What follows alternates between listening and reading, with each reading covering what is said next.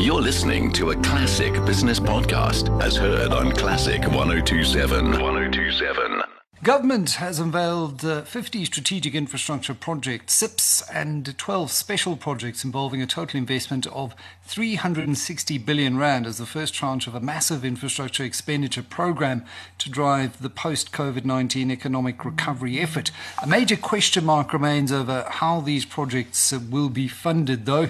Uh, the president announced that the NEDLAC partners have agreed to this historic economic compact, but the details are yet to be released. No doubt infrastructure will be a core pillar. What needs to happen to ensure that uh, Cyril's new deal of infrastructure led growth is not just another government pipe dream? Dirk de Vos, founder and director of QED Solutions, is on the line. Dirk, if we look at things like PPPs, they've been touted as the panacea, but so far we really haven't seen PPPs deliver. Well, we haven't, and we haven't really done much about it since the early 2000s, where some PPPs went through as far as um, roads, uh, toll roads. Um, but really, our PPP uh, institutional frameworks are not really appropriate for uh, South Africa. In fact, the renewable energy project, which was some version of a PPP, had to completely depart from the legislation and regulations that govern PPPs. And unless we get that sort of thing right, the way in which people can invest and uh, the different types of investors that you need to really pull together uh, won't happen.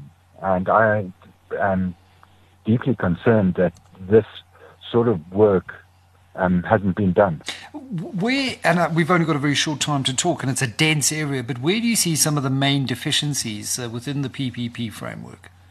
Well, the first thing is, is that they're immensely complex. And in order to um, have a complex structures and uh, processes, you need to have adequate capability on the part of the state to administer this. And I don't think we really had that uh, even when uh, before, let's call it the, the, the, sort of nine lost years we that, that people refer to and we certainly don't have it now. So basically, we've got an instruction manual on how to do a PPP, which is well beyond the capability of the at least the state to deliver on that kind of complexity and make it an effective uh, process.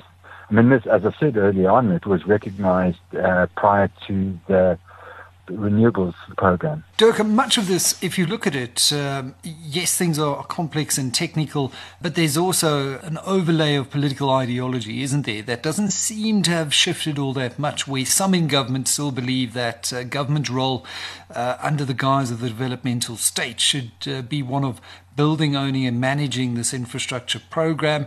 Obviously, the on balance sheet funding model for infrastructure at SOEs like Eskom and Transnet have run their course because they've just proven to be very poor allocators of capital.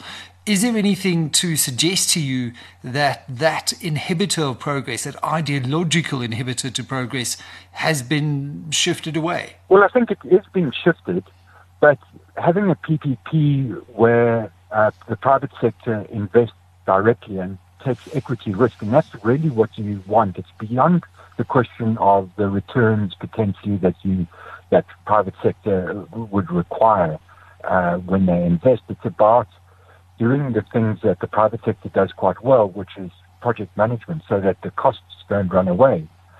And I don't think that the hard decisions have been made because you can have a shift in the political environment, and I think that is happening.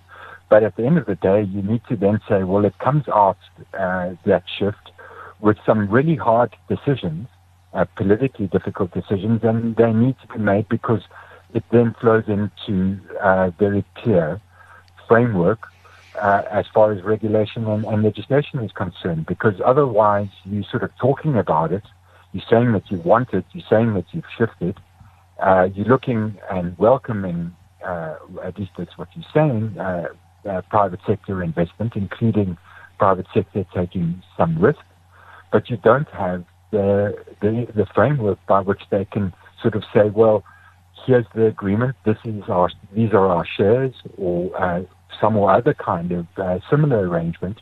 And until we have that, we're going to have everybody sort of sitting on the side and, and, and, and not really being able to make much progress.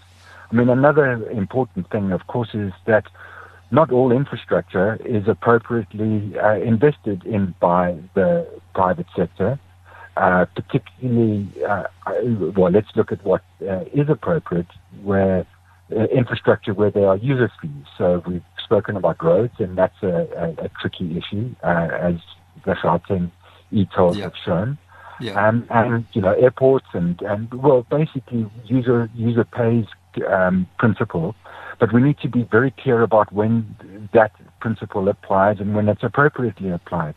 And I don't think that those sort of decisions are, are you know, that's a that's a decision even before you get to uh, the question of PPPs. And we need to make those decisions, no matter how hard they are. And in a country where enforcement has been so poor, there's a culture of non payment. You just look at uh, Soweto paying for power, for example, or non revenue water loss. And if you're not going to be recouping that, so you're not going to provide an appropriate risk adjusted uh, return for your investors. Uh, Dirk, unfortunately, that's all the time we have for. A great pleasure chatting to you. And I think uh, some common sense in this debate around the big infrastructure program. We need to get those basics right first. That was Dirk De Vos, founder and Director of QED Solutions.